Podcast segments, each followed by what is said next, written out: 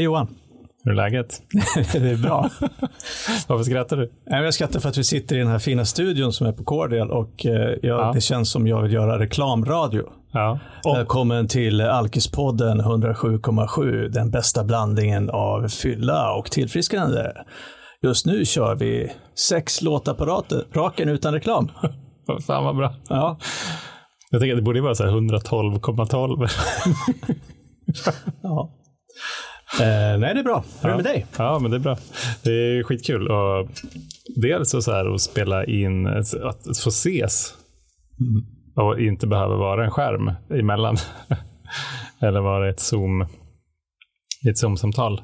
Och eh, självklart också kul att eh, vi har våran, eh, våran nya medlem i Alkispodden här med oss idag. Som heter Anna. Hej Anna, hur mår du? Hej. Skönt att jag slipper hålla andan mer. jag var rädd att min andning skulle höras i micken. eh, tack Johan. Mm. Hur, eh, vem är du? Berätta. Eh, ja, det är alltid svårt om man ska börja någonstans. Vi kan väl börja med eh, Anna, eh, tillfrisknande, nykter alkis. Grattis. Eh, tack så mycket. Jag är 42. Jag eh, kommer från Sundsvall. Slipper någon fundera yes. över vart dialekten kommer ifrån. Flyttade därifrån 98, så den har verkligen blivit grövre och grövre. eh, jag är nybliven singel. Jag eh, är eh, glad att vara här. Tycker det känns eh, skitspännande med er, Roger och Johan, se vart vi ska föra Alkispodden vidare. Så kort, kort eh, intro om mig. Mm. Mm.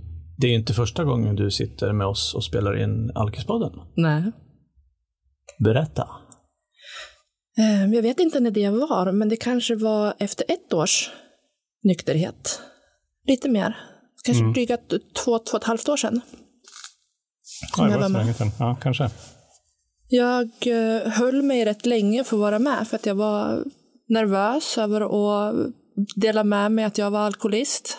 Ehm, det har jag inga problem med längre. Nästan snarare att jag glömmer bort att det ens skulle vara någonting som jag behöver tänka på om jag ska dela med mig eller inte, vilket är så fruktansvärt skönt. Att jag kan skratta och skämta och driva med mig själv om det. Men det har ju tagit lång tid såklart det är eh, väl en av de mest stigmatiserade sjukdomarna som finns. Ehm, så jag fick frågan av er eh, relativt tidigt, sen jag hade startat eh, Alkispodden. Mm. Men det tog mig lång tid att tacka ja. Just det. Det kommer jag ihåg nu faktiskt. Mm. Att det var liksom en liten process. Mm. Men det här är ju, det är ju jättespännande, för vad är det som har hänt i ditt liv och i ditt tillfrisknande från då när du var med i podden till idag då? Mm. Så jag tänker ju mina tre och ett halvt år som nykter som, alltså det är så himla, himla lång tid. Och samtidigt så vet jag att på andra sätt är det inte jättelång tid. Att det finns så otroligt mycket att lära sig och det är som, ja, det blev väl en floskel med den här kända löken. Och att det är massa lager. Så att jag lär mig någonting nytt hela tiden. Och det finns någonting i, i det här att, att vara nykter eller jobba, jag vet inte hur det är vi säger det, um, i alla våra angelägenheter. Mm. Att kunna liksom applicera eh, stegen då från tolvstegsprogrammen. Att leva på ett nyktert sätt får så många olika innebörder. Medan den första tiden handlade om att inte vara, eh, att inte dricka. Att klara av att leva livet nyktert. Från att sen lära sig att leva livet på ett, ett sunt och, och härligt sätt. Och det är väl det som ju längre tiden går, jag får mer och mer eh, redskap för. Så mycket har hänt sedan dess. Jag tänker på, jag vill minnas att eh, du hörde av dig till Johan då, eh, ja, ganska tidigt när vi hade startat Alkispodden, när du var liksom alltså precis hade slutat eller ville sluta eller sådär. Och eh, jag minns att det fanns, som jag minns det så fanns det liksom en, en rädsla hos dig för att liksom vara nykter och kanske liksom, vad, vad ska andra tro om att jag har blivit nykter? Mm.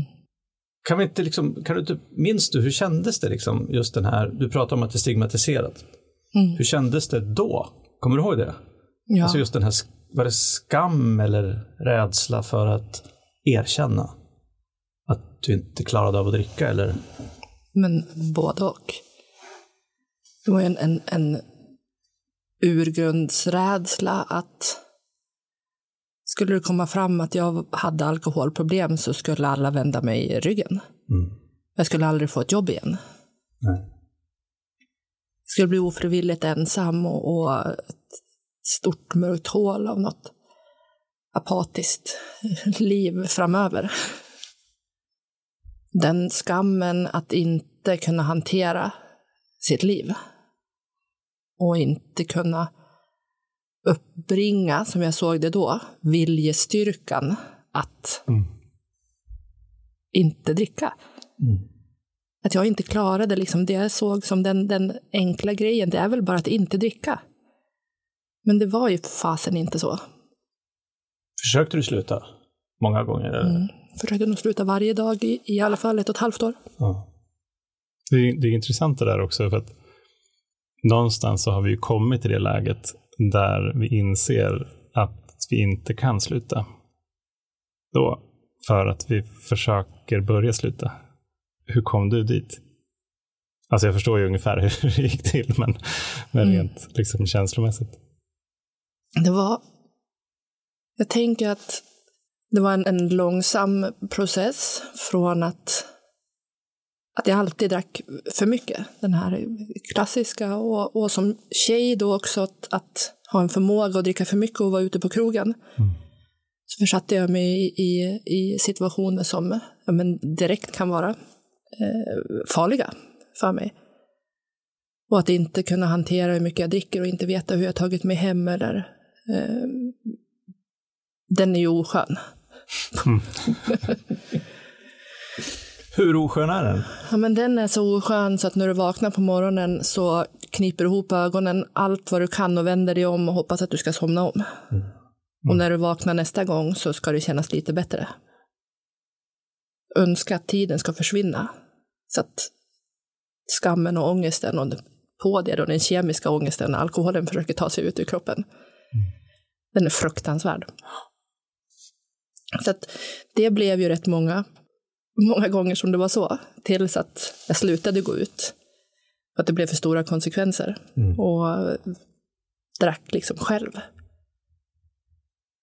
Och då var inte heller liksom att jag satt och söp mig full hemma, utan men jag drack. Jag drack ju mycket mer än vad andra skulle göra, som bara dricker ett glas vin efter jobbet kanske, medan de lagar mat. Mm. Så var det ju en flaska eller mer. Beror på hur länge man lagar mat, tänker jag. Ja, ja, ja precis. Fan, mikrovågsugnen på så tre timmar. Exakt, långkok. Men du vet att även fast, även fast man är alkis så har man ju en, en fungerande hjärna och vet vad som är rätt och fel. Roger skakar lite på huvudet, är tveksamt. Ja, du kanske gjorde det. Ja. Men jag, om man tänker på hur jag är uppfostrad eller den, den samhälle som jag har levt i så vet man att, eller visste jag att dricka själv en måndag eller en tisdag, det är inte riktigt socialt accepterat. Kanske att dricka på en after work på onsdagen eller på fredagen eller lördagen. Så det var ju liksom ett beteende som skavde, att jag visste någonstans att dricka tre, fyra, fem, sex glas vin varje dag under veckan är inte bra. Så dels det där samvetet, att jag hela tiden hade ett dåligt samvete Mm. och att jag ju aldrig någonsin återhämtade mig tillräckligt gjorde att jag blev som ett, ett vrak känslomässigt och, och fysiskt. Så att det ledde väl till slut att jag började öppna upp att se olika pusselbitar. Där Johan, när han kom ut och sa att han var alkoholist, Alkispodden, någon kock på jobbet som började prata om att han, han hade slutat och började göra det han behövde för att hålla sig nykter. Läste några forskningsrapporter. Läste om att man kunde lära sig att dricka som folk. det var ju flera liksom saker som, som lades till det här pusslet som gjorde en bild av att säga okej, okay, jag behöver söka hjälp. Mm. Men om du idag skulle ha fått chansen att prata med den Anna, tror du att eh, den gamla Anna skulle ha trott på det liv du hade idag? No way, Jose. Nej, det går inte. Va, och, och varför inte då? Nej, men för mitt i allt det här så var ju alkoholen min lösning, hur absurt den låter. Mm. Alkohol var ju mitt bränsle. Jag var superfit, jag var jättevältränad. Så jag visste ju att jag går och tränar nu, sen får jag dricka vin sen. Mm. Jag städar nu, jag kunde jobba hur långt som helst på kvällarna, dricka vin samtidigt. Jag funkade ju tills jag inte funkade längre. Och det var ju jättelänge. Mm. Så livet utan alkohol såg jag som fruktansvärt tråkigt. Och vem vill ha tråkigt? Mm. Det, det, är helt omöjligt. Och jag har fullständig respekt för det för alla som sitter i, i detta nu och, och eh, fortfarande dricker, men har en önskan kanske att sluta, att det inte går att förstå hur ett nyktert liv kan vara. Och det är väl en av anledningarna till varför vi tycker att det är så viktigt att, att prata om det här. Det finns en lösning. Mm. Och den är, den är jäkligt schysst. Mm. Ja, precis. Vi pratade om det lite innan. Vad ska vi prata om i det här första avsnittet egentligen? Så här, förutom att såklart få veta lite mer om vem du är, så tänkte vi också att så här, varför känns det viktigt för dig att vara med i Alkispodden? Jag, men på något sätt kan få hjälpa till att få bort det här sabla stigmat, att det var så fruktansvärt skamfullt och att jag är misslyckad och inte har någon viljestyrka eller om jag kan hjälpa att börja liksom sudda ut det och att någon som lyssnar kan, kan eh, våga söka hjälp lite tidigare mm. så är det liksom min, min uppgift. Mm. Och jag är jäkligt glad att ni ger mig chansen att få vara med. De skämtade lite innan och sa att det här är eldprovet, så beror på hur, hur bra jag är ifrån mig här nu. Det här är, det här är intervjun, så att säga. Vad heter det? Jag har en, jag eh, har en fråga. Du nämnde ju där att när du, ja, när du var aktiv, jag kommer inte ihåg hur du sa, men det var de här liksom känslorna kring, ja, men det, det är liksom att vara alkoholist eller att bli nykter och så här känslor kring skam och stigmatisering. Att dina vänner liksom inte skulle vilja vara vän med dig något mer, att du skulle bli ensam. Du nämnde också att du är nybliven singel. Hur, jag menar, det har ingenting med Alkispodden att göra, bara ska vi men, eh, men liksom hur, hur har du hanterat det i nykterheten? Mm. Jag hade en, en en rädsla. Um, och det var att bli lämnad. Mm. Och den rädslan har uh, påverkat en stor del liksom av, av förhållandet som jag var i, uh, har jag insett. Um, och den rädslan infriades när då min, min sambo berättade att, att Säg inte att det här kommer att funka. Mm. Så att det här svarta hålet öppnades ju. Och jag blev livrädd. Sen tog det några minuter. Det här är så sjukt. Mm. Så jag bara, men det här är rätt. Vi ska inte vara tillsammans. Och jag landade i det och jag har aldrig, det är ju en av anledningarna till varför jag har druckit så mycket, för jag har aldrig kunnat hantera starka känslor. Varken eh, negativa eller positiva. De ska, ska det drickas på. Mm. Vi kunde där och då, när liksom min största rädsla infriades, eh, ha ett fint samtal där vi helt och hållet öppnade upp oss och berättade. Vi tyckte och tänkte och behandlade varandra med otrolig respekt. Mitt i uppbrottet. Mm. Um, jag kände sorg. Det gör jag fortfarande. Det är ont i hjärtat, men jag kan hantera den känslan. Och jag kan samtidigt som jag känner sorg även känna andra känslor. Jag känner mig glad, jag kan känna mig nyfiken för framtiden. Och ni som känner mig, du vet att det här är liksom helt nytt. Att på sånt här, man kanske kan hitta på att det här är vuxet. på, ett vuxet på ett vuxet sätt. Vara i en negativ känsla utan att göra allt som står i min makt för att undvika den. Mm. Genom att dricka, genom att äta, genom att springa skiten ur mig, vad jag nu hittar på för någonting. Jag befinner mig i den och det får vara okej. Okay.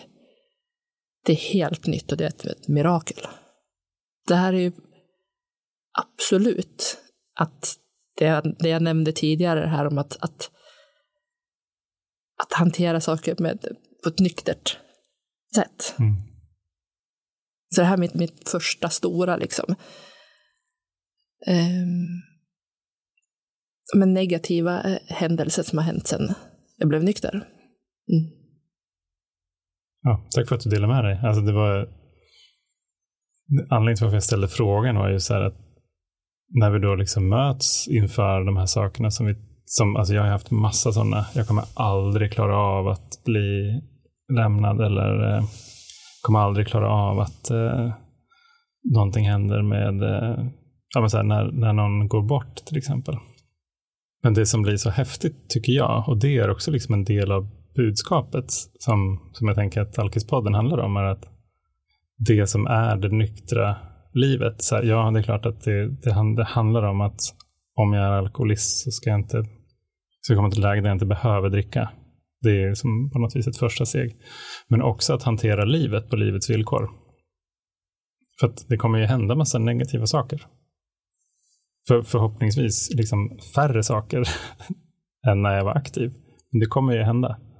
Så att det, det handlar om liksom hur jag förhåller mig till livet väldigt mycket. Och att det är det nyktra. Mm. Att kunna hantera liksom livet på ett nyktert sätt. Och tack för delningen. Roger, vad tänker Ja, du? men jag tänker så att det kommer ju, för mig, så någon gång i mitt nyktra liv.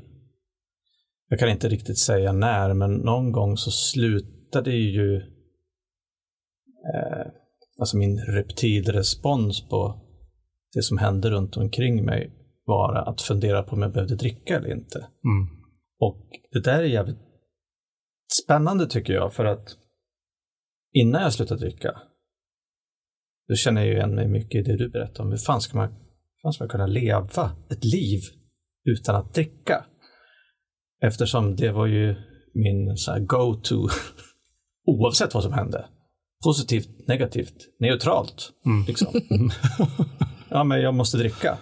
Mm.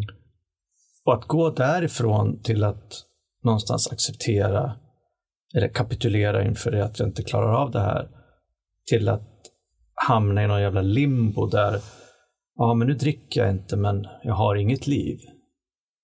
Sen någonstans på den jävla resan, och för mig känns det som att det gick hyfsat fort. Nu var det ju ganska länge sedan, men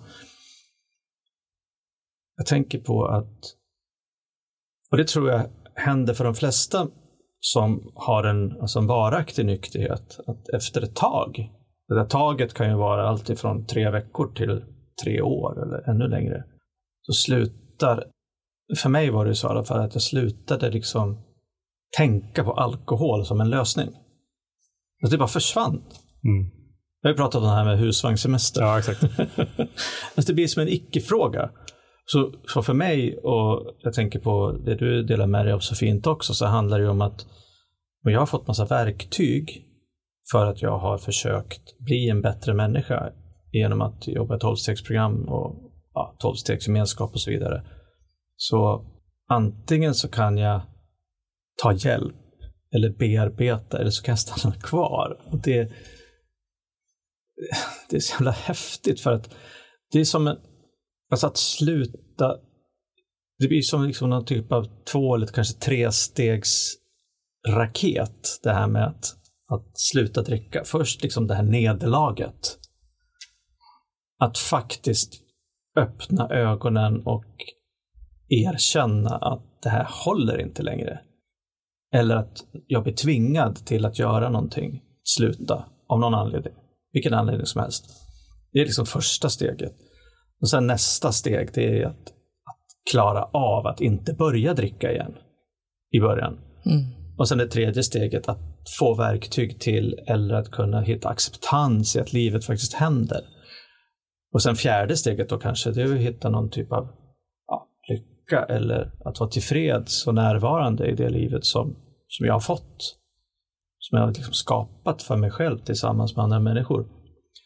Och den här resan, precis som du är inne på Anna, så även fast den finns beskriven av så många, vi har gjort det massor med gånger, våra gäster har gjort det massor av gånger, det finns i böcker, det finns i... så är den här resan, den går inte att tro på när man sitter där och inte liksom vill sluta dricka. Nej. Antingen så vill man inte, liksom, så vi pratar om förnekelse, mm. eller så tror man inte på det, eller så har, så har jag inte förmåga liksom att ens kunna föreställa mig. Jag tror också att, att världen är så liten i, det, i missbruket, mm. i beroendet på slutet där. Så att det är det enda som jag det är det enda som jag har som jag kan ta på. Att få dricka liksom. Resten är bara lull. Mm. Det är bara liksom... Jag vet, inte, precis, jag vet inte om vi pratar om det i podden, men jag har liksom någonstans beskrivit det som att det är som att kolla på världen genom två sugrör. alltså man, kan, man, man får inte så liksom brett synfält, det blir ju så extremt fokuserat på det som jag är helt övertygad om att jag behöver för att överleva. Mm. Men jag har aldrig uttalat det för mig själv. Alltså jag skulle inte så här, vad behöver jag för att överleva? Alkohol. Jag skulle inte skriva det på en lista någonstans. Men, utan det är bara så integrerat i hela mitt system. Liksom. Eh, jag kommer ihåg, eller kommer att tänka på en grej som jag hörde. Jag tror att det var så här första eller andra 12-6-mötet som jag var på. Då var det någon som sa så här, vet du, det finns ingenting som är så dåligt som inte blir värre av att du dricker. Så här, apropå då att så här, alkohol är lösningen. jag menar oavsett om någon nära dör eller liksom det blir ett uppbrott eller någonting dåligt händer på jobbet. Eller så här, vad är det som gör att det åtminstone liksom, imorgon är bättre av att jag dricker idag? Mm. Jag har ju bara då skjutit upp det att hantera själva den händelsen. Eller jag tänker ju kanske att jag hanterar det genom att dricka, men jag gör ju inte det. Och så istället så hamnar jag i någon form av feedback loop from hell som är så här, oh, liksom imorgon, nej, fan vad dålig jag är som liksom dricker på det här och jag borde veta bättre. Och så kommer den där liksom skulden och skammen och så kanske jag hellre går och dricker dag två också för att det finns ju så jävla mycket dåligt att hantera inom citattecken. Så det är klart att när jag är i den där snurran, jag kommer ju inte ur den själv. Alltså det är nästan så att det säger sig självt. Liksom. Jag kommer inte kunna tänka mig själv ur det där jag behöver hjälp. Mm. Liksom. Absolut. Anna, mm. berätta nu. Hur ska du göra Alkispodden bättre? Ja. Har du nästan idéer om Alkispodden som du inte har berättat för oss? Men jag tror att lite the female touch. Här kommer en, en tjej med i gänget. Mm. Jag tänker att jag, ja, kommer hitta på lite skojsiga saker. det här känns både kul och liksom uh, oroligt. det har, eh, så som jag jobbar då så försöker jag tumma ur hjärnan så jag har skrivit ner ungefär 75 eh, förslag på topics mm. som vi kan ta. Perfekt. Mm. Ja, vi får se vad ni tycker om dem. Det blir säkert jättebra. Nästan lite rädda ut. Jag tänker att jag går ju inte i samma gemenskap eh, som er heller. Så där har jag mycket mm. intressanta och, fina människor som eh, säkert gärna vill komma som gäster i, i podden. Vad kul. Vad, vad är det du ser mest fram emot? Hela grejen ser jag fram emot. Jag tycker att det känns eh, skitroligt att få sitta här med er båda utan att säga att jag på något sätt har svar på någonting. Jag vet hur det är eller att så här tycker och tänker jag, för det har jag fått lära mig att vara ödmjuk, att saker och ting förändras och jag lär mig nytt hela tiden, men att, att få tänka högt tillsammans med er och de gäster som vi, vi kommer att ha. Det är det som, som var en stor del till att jag sökte hjälp. Min mm. sponsor som jag har i dagsläget var ju med i en av de första avsnitten och delade med sig om sitt liv.